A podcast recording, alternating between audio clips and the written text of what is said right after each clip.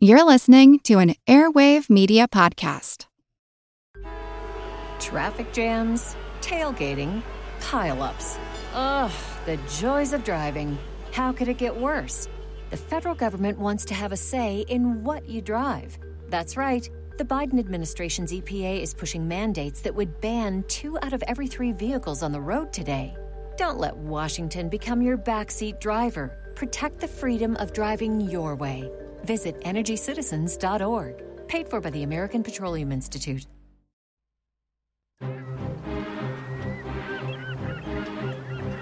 Hello, this is Matt from the Explorers Podcast. I want to invite you to join me on the voyages and journeys of the most famous explorers in the history of the world. These are the thrilling and captivating stories of Magellan, Shackleton, Lewis and Clark, and so many other famous and not so famous adventurers from throughout history. Go to explorerspodcast.com or just look us up on your podcast app. That's the Explorers Podcast.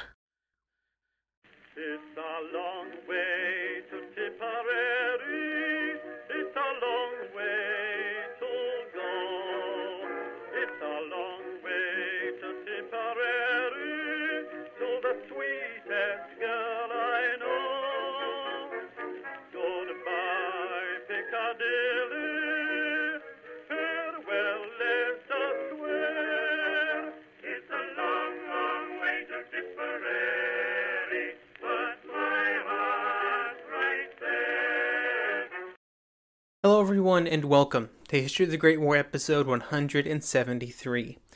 This week, I would like to thank Rick, Tom, John, and Josh for their support over on Patreon, where they now get access to special Patreon only episodes or ad free versions of all of these episodes that you're hearing right now.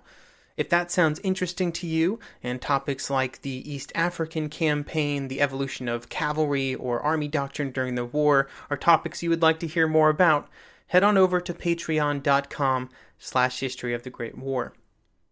This will be our third and final episode about the American led Meuse Argonne offensive. We will cover the entire month of October and then the beginning of November right up to the armistice. During this time, the French and Americans would continue to launch attacks in the Meuse Argonne region, with somewhat limited success until November. The Germans would also continue to defend and would be successful for all of October, although in these defenses they would slowly lose more and more men to simple attrition. Events elsewhere, which we will cover in later episodes, would eventually mean that the war would end just as the Meuse Argonne operation was starting to have something that could even sort of be described as success. The next two episodes, 174 and 175, will look at these events on the Western Front during that time. But we start this episode with the American and French offensives that would begin on October 4th, the first real effort made after the offensive was paused in late September. October 4th would be the beginning of the second phase of the Meuse Argonne operation. On the 3rd, Pershing had visited, visited all of his corps commanders, and he took with him a simple message drive forward at any cost. However, when the attack actually got going, it once again would develop quite poorly for the American attackers. The 77th Division would not really get anywhere on the left. The 28th in the center would not take its primary objective of the La Chêne Tondu, and it was only on the right where real progress was made. Here, the 1st Division had advanced several miles on the 4th, and this would continue on October 5th. With this advance, the original goal of outflanking the Argonne looked like it could actually become a reality. Outflanking the Argonne had been an objective for the very first day of the attack, so it was only about a week late. Pershing would write about these attacks that, quote, attack resumed at 525 this morning, met durable resistance, advance very slow. Our men have had to fight for every 100 yards they have gained, and it looks as though we will have a hard, slow advance. There is no course except to fight it out, taking the best possible advantage of the ground which now lies to the advantage of the Germans. General Gallwitz would believe that it was not the terrain that stopped the Americans, but instead the bravery and determination of the German defenders. He would write that, quote, under the brave and obstinate resistance of our infantry and the performance of artillery. Even though the German troops in the Argonne were now outflanked from the east, Gallwitz had no intention of just giving up the Argonne like Pershing expected him to do, so the Americans would have to figure out a way to push them out by force. On October 6th, General Liggett, the commander of the American First Corps, saw an opportunity to give the Germans that push. With its advance the previous days, the 1st Division had opened a gap on its left. This gap was not just in the American lines, but in the German defenses as well. If troops could be moved through that gap, then something good might happen. The only troops available were the 82nd Division, and so they were sent. The 82nd at this point was eight miles behind the front, and if it wanted to meet Liggett's specified start date of early morning on the 7th, it would have to cover that distance very quickly. Once they arrived, they would need to cross the Aire River, over which all of the permanent bridges had been destroyed. Then they would be asked to attack an enemy that nobody knew the strength of, or dispositions of, or where they were at all. Quite the task for a division as inexperienced as the 82nd. It had participated in the St. Mihiel operation, but only a small piece of the division had actually been involved in combat. Many had no combat experience at all, and now they were being asked to launch a bold attack. If they could get in place in time and go forward, they would be joined by other units all along the front in another effort. One of the driving forces behind moving the 82nd into position so quickly was the Lost Battalion that we discussed last episode. There were many efforts to relieve the cut off troops, and this was one of them. If the 82nd was successful in its attacks, the Germans would be forced to abandon their positions around the battalion, and really the entirety of the lower Argonne. Fortunately, during the night before the attack, a unit of engineers was able to throw up some temporary bridges over the river for the 82nd to cross, which allowed them to stay together a bit better and kept them from getting so wet in the crossing. They quickly advanced about half a mile and took two important hills, but then their attack began to slow. This was not a good enough advance to fulfill their task of pushing the Germans out of the Argonne, but the 28th Division was able to help them out with that. The 28th Division's 112th Regiment was able at great cost to capture Châtel Chéhéry and Hill 244 from the Germans. This meant that the Germans had a serious problem on their left rear, and all the troops to the south of these positions were very vulnerable. This was a direct contributing factor, along with the attacks by the 82nd, for why the final attacks on the Lost Battalion were so lackluster.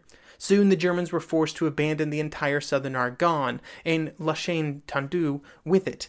Basically, that's why the Lost Battalion survived, was the attacks of these other troops. During October 8th and then over the next few days, the Germans would continue to retreat. With the Argonne now mostly free of German troops, or at least it would be free of them as soon as their retreat was completed, Pershing turned his attention to his new area of responsibility on the eastern side of the Meuse. This attack would be executed by the 29th Division. They were pretty they had pretty distant objectives, with the goal being to take the entire ridge along the Meuse in one go. The attack would begin at 5 a.m. on October 8th. The artillery fire would just be the creeping barrage to try and surprise the Germans, but when the attack went forward, it once again encountered strong resistance. Just like so many other efforts, no matter how much the Americans attempted to push forward, they were met by murderous amounts of German machine gun and artillery fire. Little progress was made. While things were going rough for the Americans, the situation was not exactly rosy for the Germans either. The attack on the 8th had cost the 1st Austrian Division heavily, and much like in other battles throughout the war, the strong defense put up by the Germans was proving to be very costly. Gallwitz would write on the 8th that, quote, fighting east of the Meuse was particularly violent today. It almost forced the Fifth Army to employ its last reserves on the battlefront. The situation was serious. There are no reserves available worth mentioning. In the center of the American line, the attacks continued without much headway being made. General Bullard, in command of the American Third Corps, was simply running out of men. His troops had been in combat for over two weeks, with just a few days' rest in the end, at the end of September. Bullard was also not the most imaginative commander, and as morale began to flag with his units, he had only one remedy attack, attack, attack. That would fix the situation, obviously, but then it didn't. There was some small progress made, a small hill here, a trench there, but always the German fire from the other bank of the Meuse, as well as in front of the troops, was just murderous. It would be at this point that the American commanders would fall into a trap that would be very familiar to their French and British allies. They believed that the enemy was barely holding on. It was true that the Germans were losing men, a lot of men, but they were nowhere close to as weak as the Americans believed. October 10th would be the point where the Americans were at the height of this folly, which had been present in almost every major battle since the war started. They were they believed that they were so close to victory and they just had to push a little harder, a little more, one more time. But that wasn't going to happen.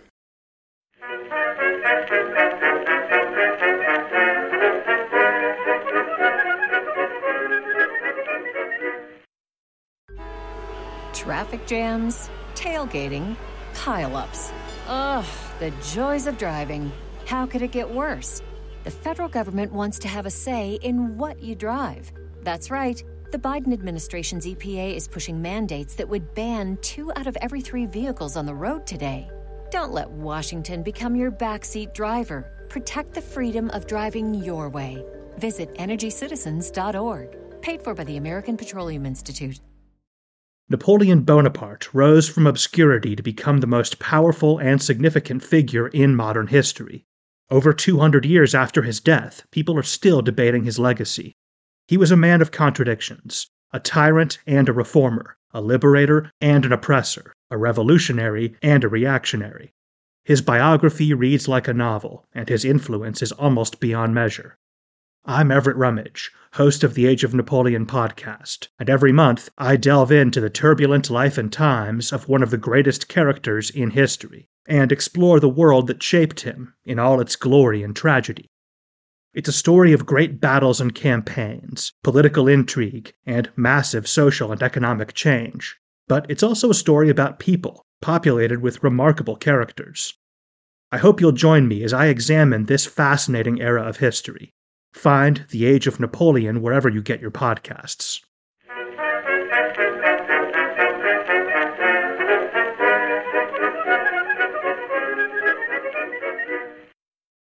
There were some small successes that were worthy of celebration. On the left, Liggett's First Corps now controlled all of the Argonne, and the Americans were right up to the south bank of the Aire. On the right, the 1st Division had advanced the furthest, although they had taken over 6,000 casualties. One of the real problems for the Americans was that the current rate of attrition, even with the much lauded American manpower pool, was falling short. On the evening of October 9th, Pershing would realize that he would need 90,000 replacements to replenish his divisions, but he would have only half of that number before the end of October. The lack of reliable transport options was also becoming problematic. Remember back in early 1918 when the Allies had convinced the Americans to prioritize shipping only combat troops to Europe? Well, that meant that they had reduced the amount of transportation troops that had been sent to Europe by almost 75%. Those that were available were heavily utilized, and after weeks of action, some were beginning to break down and they needed relief. Pershing would later say of this time that, quote, the period of the battle from October 1st to the 11th involved the heaviest strain on the army and me. Pershing was also getting a lot of pressure from his allies in the middle of October to produce success. Foch would tell Pershing at a meeting on October 13th that, quote, on all other parts of the front, the advance was very marked. The Americans were not progressing as rapidly as the others. No more promises. Results. I judge only by results. If an attack is well planned and executed, it succeeds with small losses. If not, the losses are heavy and there is no advance. End quote. This is just one example of the unfavorable opinions held about the American army by its allies. Haig would say, quote, The state of chaos the fool Pershing has got his troops into down in the Argonne is indescribable. Clemenceau would be just as critical, saying, quote, The French army and British army, without a moment's respite, have been daily fighting. Our worthy American allies, who thirst to get into action and who are unanimously acknowledged to be great soldiers, have been marking time ever since their forward jump on the first day, and in spite of heavy losses, they have failed to conquer the ground assigned to them as their objective. The only option available for Pershing was to continue the attack. Only success would erase this criticism. One of the changes that Pershing made on October 10th was to change the exact command structure of the American First Army. Up until this point, Pershing was not just running the entire American Expeditionary Force, but also the First Army. This gave him an absurd amount of responsibility, an amount that was far beyond the capabilities of any single person. He should have realized this earlier, but it would take him all the way until October 10th for him to really decide to change things. The change would happen on October 16th, when Pershing would relinquish command of the First Army and name General Liggett as its new commander. Liggett had done well as commander of his First Corps over the last several months, and he was probably the best choice to lead the army. The first army that he was taking command of had been in combat for weeks, had lost 75,000 men, but it was still going to have to launch more attacks. Pershing demanded it, and it would be up to Liggett to make it happen. Even though Pershing had decided on the 10th that he would be giving command over to Liggett on the 16th, the army would not sit idle for six days. Instead, the plan was to continue attacking along the entire front. The Germans were losing men, but they still held the strong positions within the Kriemhild Stellung, and they were clinging to them strongly. Any time the Americans would attack and often fail, the Germans would lash out with small but repeated counterattacks. One American soldier, Sergeant Major James Block, would record of this time that, quote, under such fire and in those surroundings, all the sensationalism, all the heroism is removed. The long, fatiguing days and nights of patient suffering, the continual exposure to miserable weather such as found nowhere else on earth, the horribleness of the whole scene, all tended to deaden one's faculties. Men moved about like mere machines. No man could rest in that cold and mud, with gunfire for a lullaby. As one by one, sometimes two or three at a time, we saw our pals go west, we resigned ourselves to fate and patiently waited our turn. If the end would only come quickly when it did come. But no, we linger on, passively enduring what seemed certain death. But it is not the fear of death so much as the fact that we were suffering the tortures of a living death, unable for our support positions to strike back at the foe. On October 14th, the next major effort would begin, and the American attack would begin at 8:30 in the morning. This was later than the normal kickoff time for American attacks, and it was hoped that this change would reduce the effectiveness and preparedness of the German defenses. It didn't. Once again, the Americans threw themselves at the German defenses, experienced heavy losses, and while they did manage to push the Germans out of a few positions, many units were completely wrecked by the fighting. An example of the state of the units at the front by this point was that the 82nd Division, which had was in the front less than a week, had already lost two thirds of its original strength, and still Pershing wanted to continue attacking.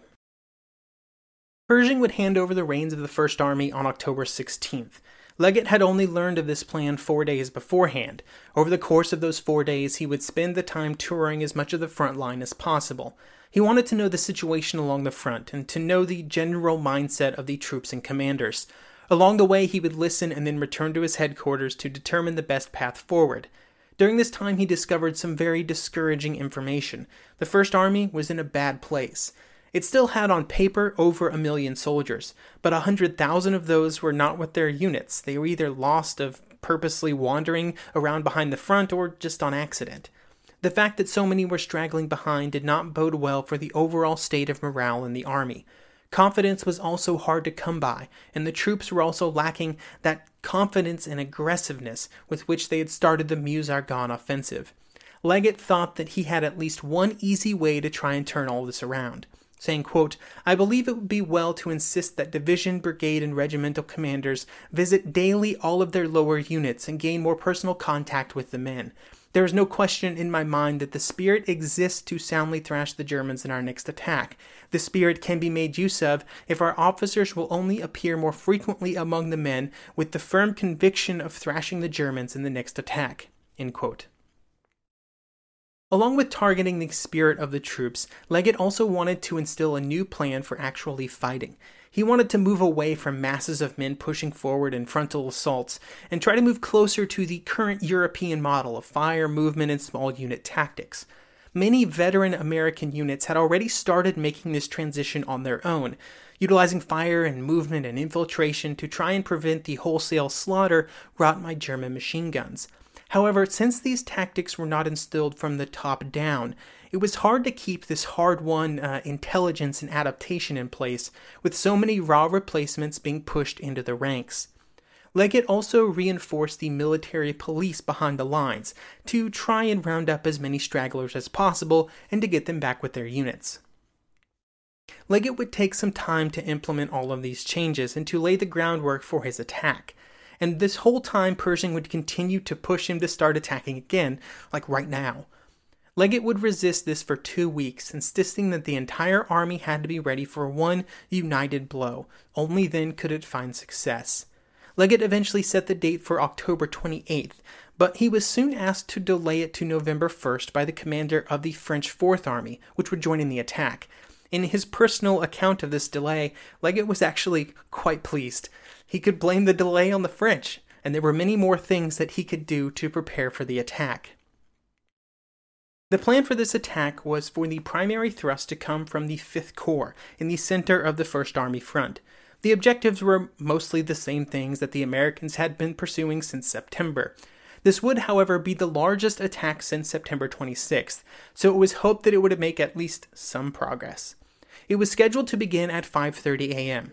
On the first day, the soldiers on the left made little progress, just like in previous efforts. Here, the commander of the First Corps was greatly disappointed, but Liggett was more optimistic and would say that there would be no enemy in front of that corps the next day, as the advance in the center would force the Germans to go north and to go fast. Liggett was absolutely correct in this evaluation. In the center of the attack, the Fifth Corps had done quite well, and the Germans had been forced to leave the rest of the Kriemhild Stellung behind and to retreat to a far less impressive set of fortifications behind it. The next day, the First Corps would advance the furthest of any American troops, penetrating as much as six miles. Things were finally opening up for the Americans. On the German side, things were looking very much the opposite. Gallwitz would write after the war that, quote, I clearly saw that the situation could only be improved only by counterattacking and throwing the enemy back across the river. I lacked artillery enough for such an undertaking, to say nothing of infantry for actual execution of such a plan. All that was left for me under these circumstances was to continue to hold out as long as I could. By November 4th, the Americans had advanced 13 miles, and the German defense had essentially fallen apart. Pershing hoped that the newfound success would carry his troops all the way to Sedan, and the advance continued in that direction. On November 9th, Foch wired a message to Pershing that read, quote, The enemy, disorganized by our repeated attacks, is withdrawing along the whole front.